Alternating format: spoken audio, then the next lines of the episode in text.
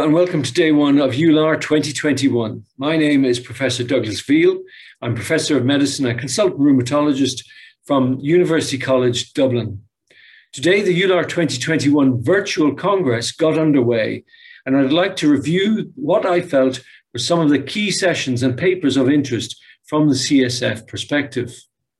There were some terrific sessions today covering recommendations, real world data, clinical results in RA and other indications such as psoriatic arthritis, as well as discussions on difficult to treat patients and pain, and of course, don't forget uh, COVID.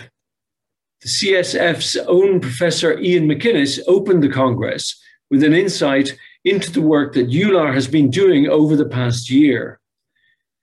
It was fascinating to hear Iain's perspective uh, and that of the role of EULAR as it played out in response to the COVID uh, crisis.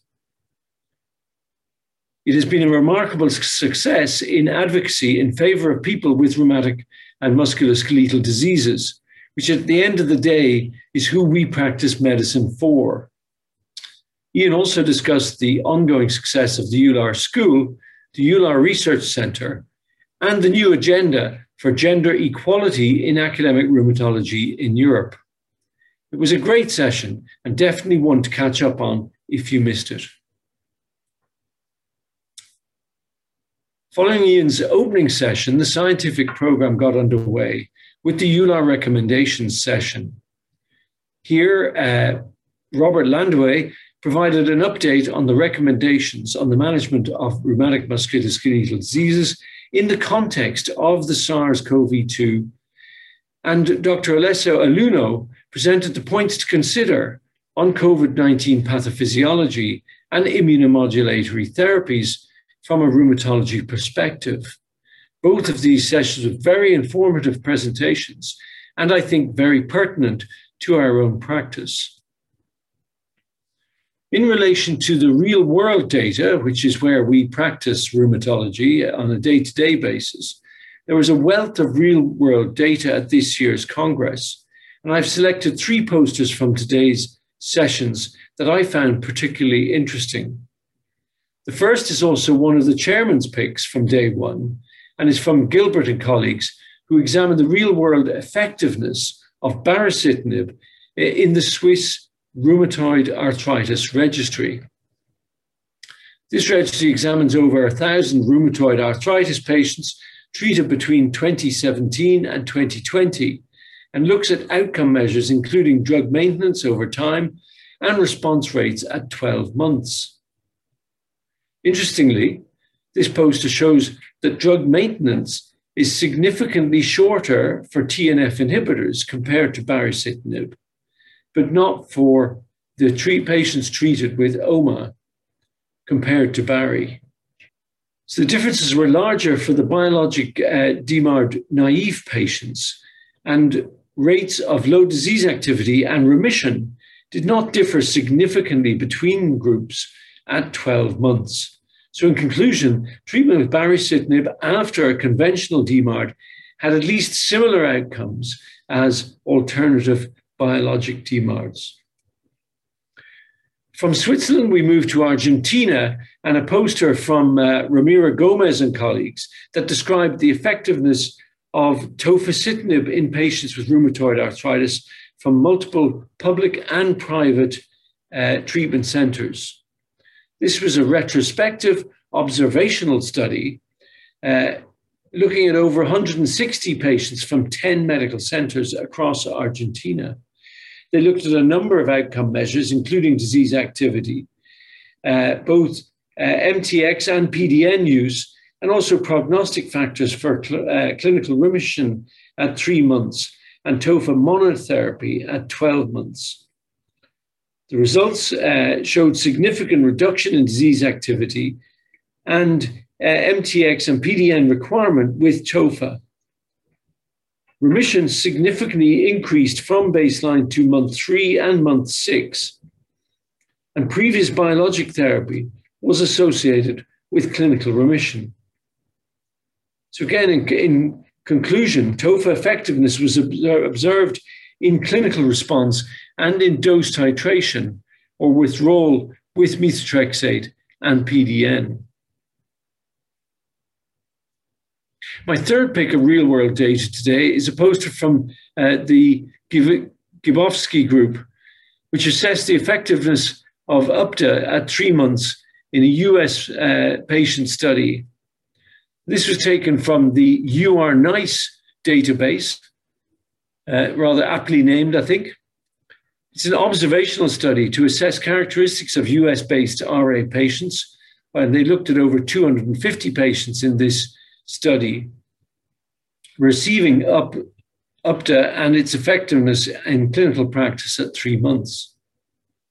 Outcome measures, including CDAI and other disease activity measures, and also patient reported outcomes. Patients treated with uh, TOFA previously had longer duration of rheumatoid disease and also higher steroid use. UPTA treated patients showed an improved disease activity scores and also improved uh, PROs after three months.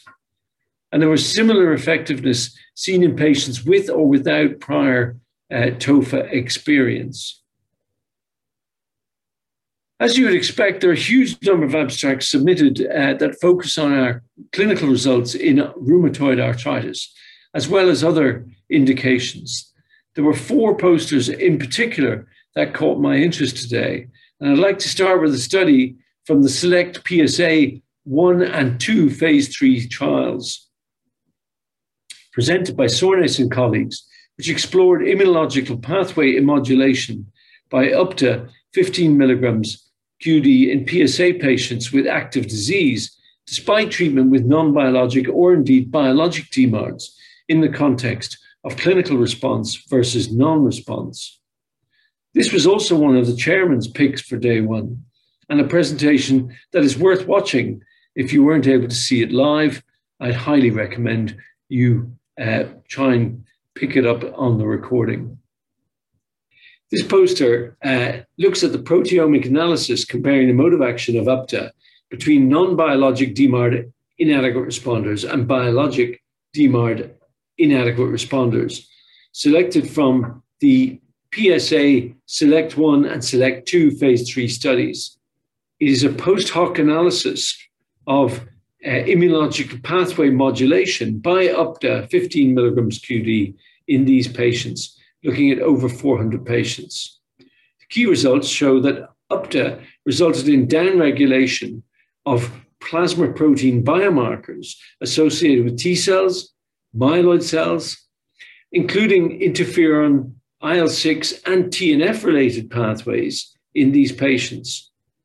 Overall, the effect of UPTA on single protein uh, biomarkers were broadly similar between the two groups of patients.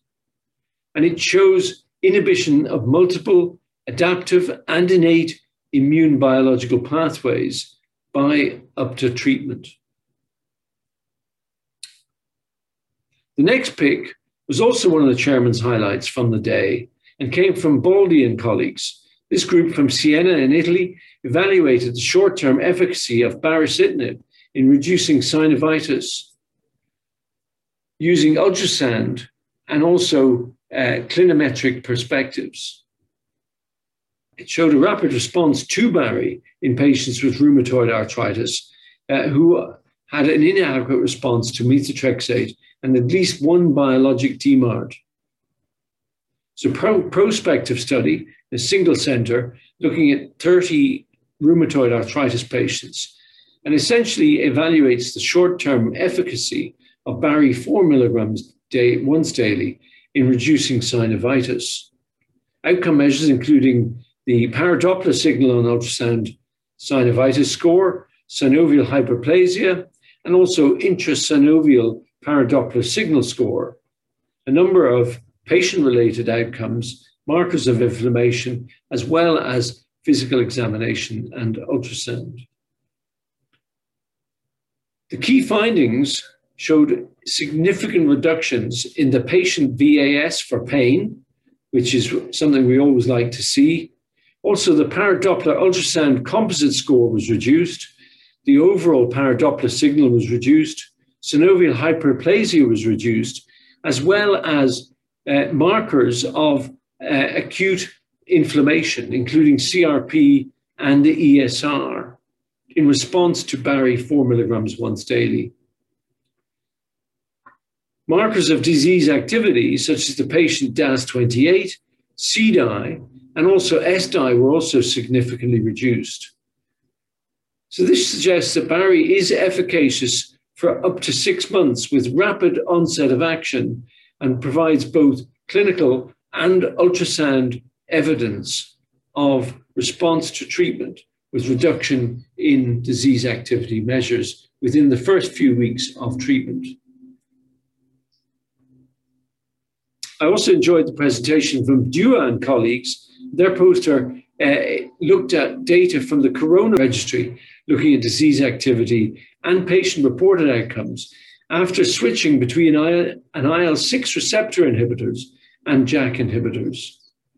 This is an important consideration that I think will have a bearing on our clinical practice now and in the future. We look at this as a retrospe- retrospective observ- observational data and looking at over 260 patients switching from IL 6 receptor inhibitors to JAK inhibitors. They looked at patient reported outcomes, CDAI, HAQ, and a number of other individual uh, outcome measures. So the key results from this study, uh, focusing on the switching from JAK inhibitor to an IL-6 receptor inhibitor, this resulted in significant changes for all continuous outcomes except for HAQ and fatigue. Whereas switching from an IL-6 receptor inhibitor to the JAK inhibitor resulted in significant improvement in the patient reported outcomes only. In both cohorts, patients achieved CDI uh, low disease activity and CDI remission, and also um, MCID across other PROs.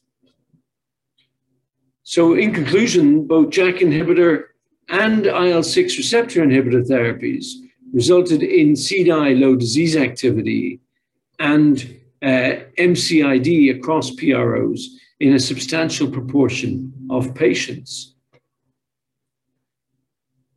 My final pick of the clinical posters uh, looked at a Bayesian network meta analysis assessing the relative eff- efficacy of different therapeutic strategies to achieve ACR 50 response at 24 weeks.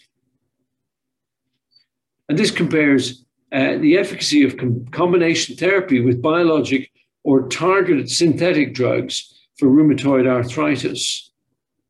As mentioned, it's a meta analysis uh, at looking at ACR 50 response at 24 weeks. They looked at over 6,000 patients.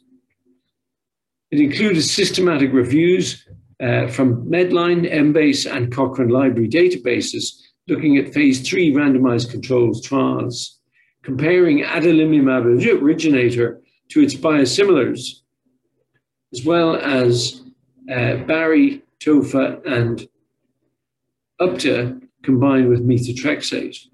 The key results from this large analysis showed that UPTA is more effective than both originator and biosimilar adalimumab in achieving an ACR 50.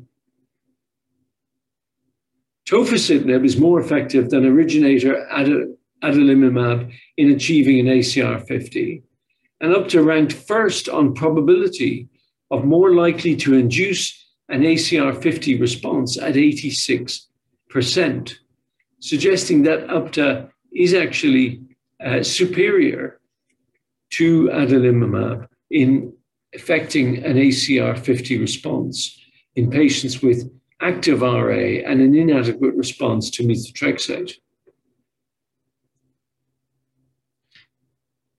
If we look at difficult to treat patients and uh, pain, which is, of course, uh, the symptom that preoccupies our patients uh, for most of the time and is, is often uh, seen as patients as the most troublesome symptom. There's a focus among, many of the abstracts submitted to EULAR this year on difficult to treat patients and pain. These are key issues that we encounter frequently in practice, So it's great to see such in depth research on these topics at our Congress. There were two posters and one oral presentation from day one that I wanted to draw your attention to. The first is a poster presentation from Harano and colleagues who undertook a retrospective cross sectional study to evaluate the incidence rates of difficult to treat patients with RA in Japan.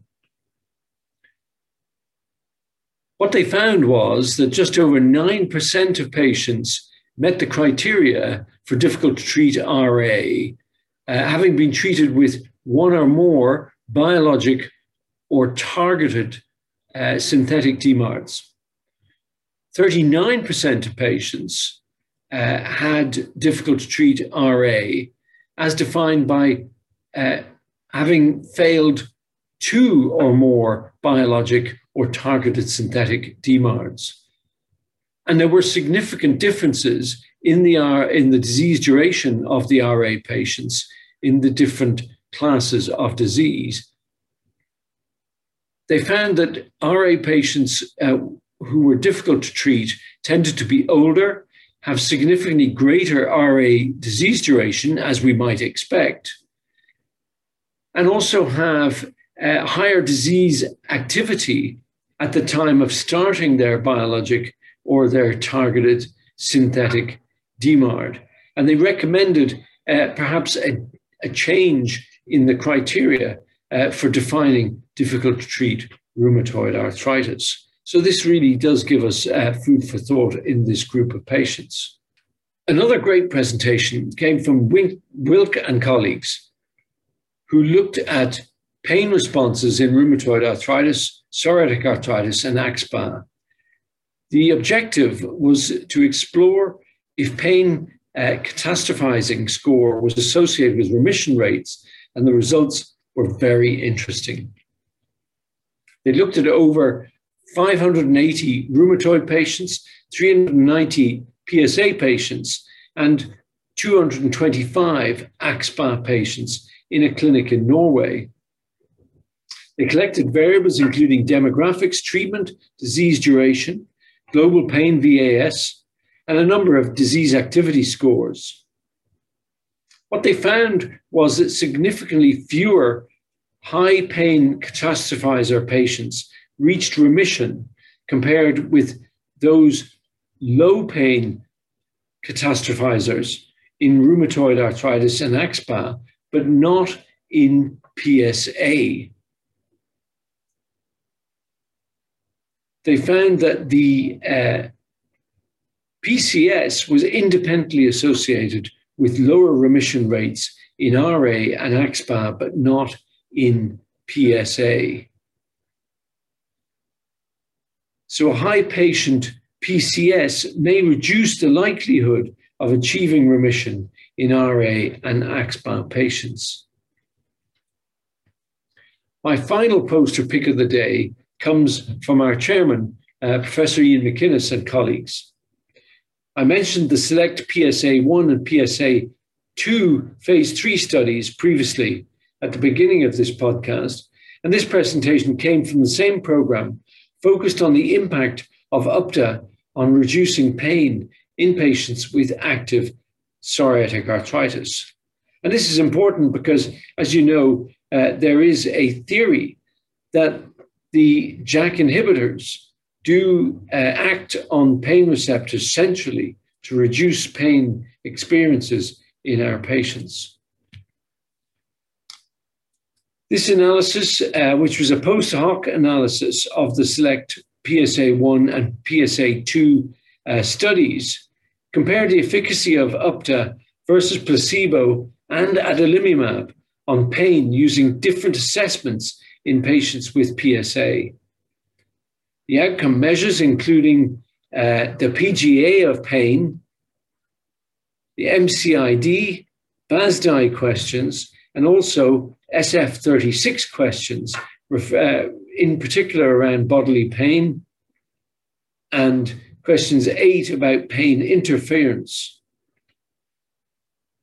The key results from this study showed significantly more patients on UPTA than placebo achieved sustained improvements in most of their pain endpoints through to week 24. In addition, UPTA significantly improved the change in PGA for pain NRS, for BASDAI spinal pain, and for joint pain and swelling, as well as the SF36 bodily pain and pain interference uh, scores at weeks 12 and 24.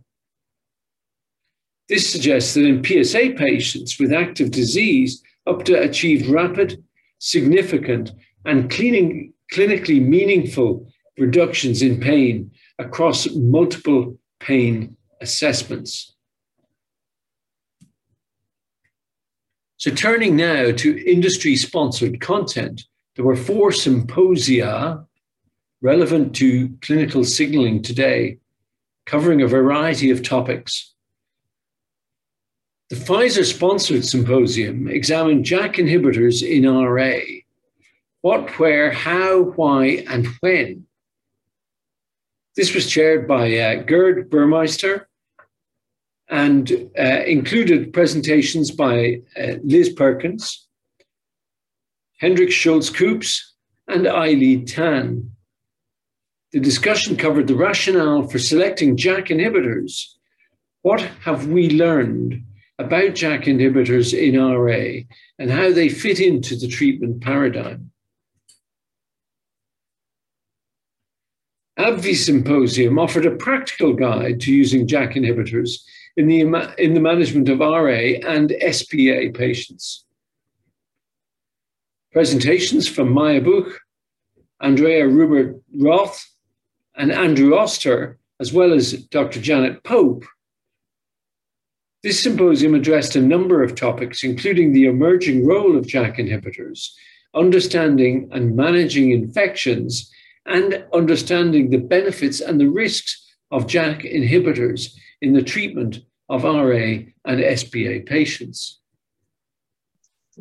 So, Professor Roberto Caporali chaired the Lilly Symposium exploring global Olumiant experience in treating RA, different continents, different circumstances. Roberto was joined by Peter Taylor and Rieke Alten to look at the long term treatment results and real world experience of Olumiant in the treatment of rheumatoid arthritis.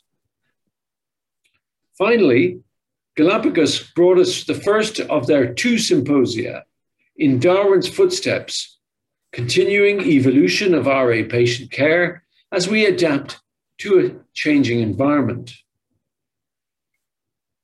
Professor Laura Gossec was in the chair uh, in this symposium and was joined by Professor Peter Nash and Peter Taylor to discuss how outcomes for patients could be optimized in a more virtual world.